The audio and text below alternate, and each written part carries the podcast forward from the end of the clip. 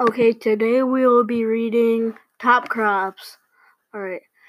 Rooftop gardens are blossoming across the country. Most kids would say no way to attending school during summer vacation, but the students at Ernestine C. Reems Academy of Technology and Art in Oakland, California do it.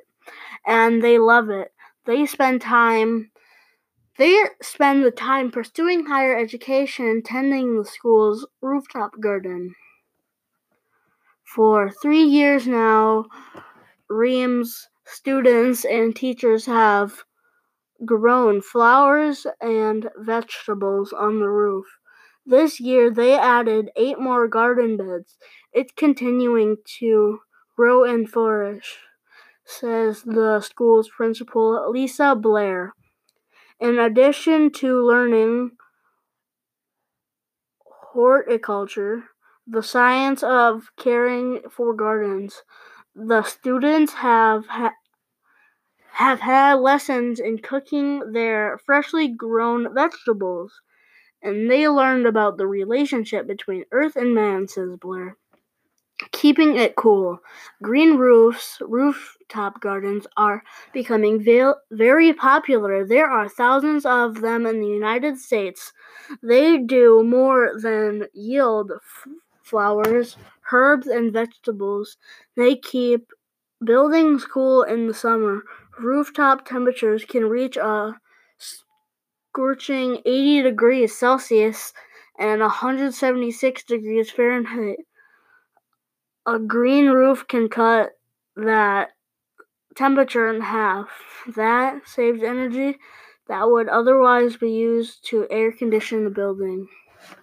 Green roofs reduce pollution too. Normally, rainwater spills off buildings onto spills off buildings onto roads and other concrete surfaces. The water picks up dirt and chemicals and flushes them into rivers and lakes. That unclean water, called stormwater runoff, is a major source of water pollution. Rooftops, gardens soak up rainwater, reducing runoff in cities.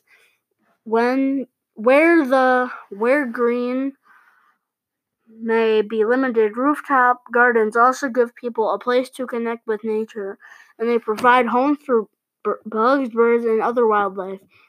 Dirty job. Rooftop gardens can be planted with grasses, cacti, shrubs, trees, and more. The Reems students are focusing on vegetables, corn, broccoli, kale, and squash. Every year they harvest about 32 kilograms, 70 pounds of veggies. This spring they hope to grow enough to sell some produce at local farmers markets, Blair says. Tending a garden is hard work. You have to water the plants, pull up weeds to tend the soil. The biggest challenge is moving dirt and the wood to top floor because there's no elevator, says. Though the Reems students are studying, their dirty hands is worth every minute, says Blair. It's been a success, she adds, and students love it. Thank you for listening to me read um, Top Crops. Have a nice day. Bye, guys.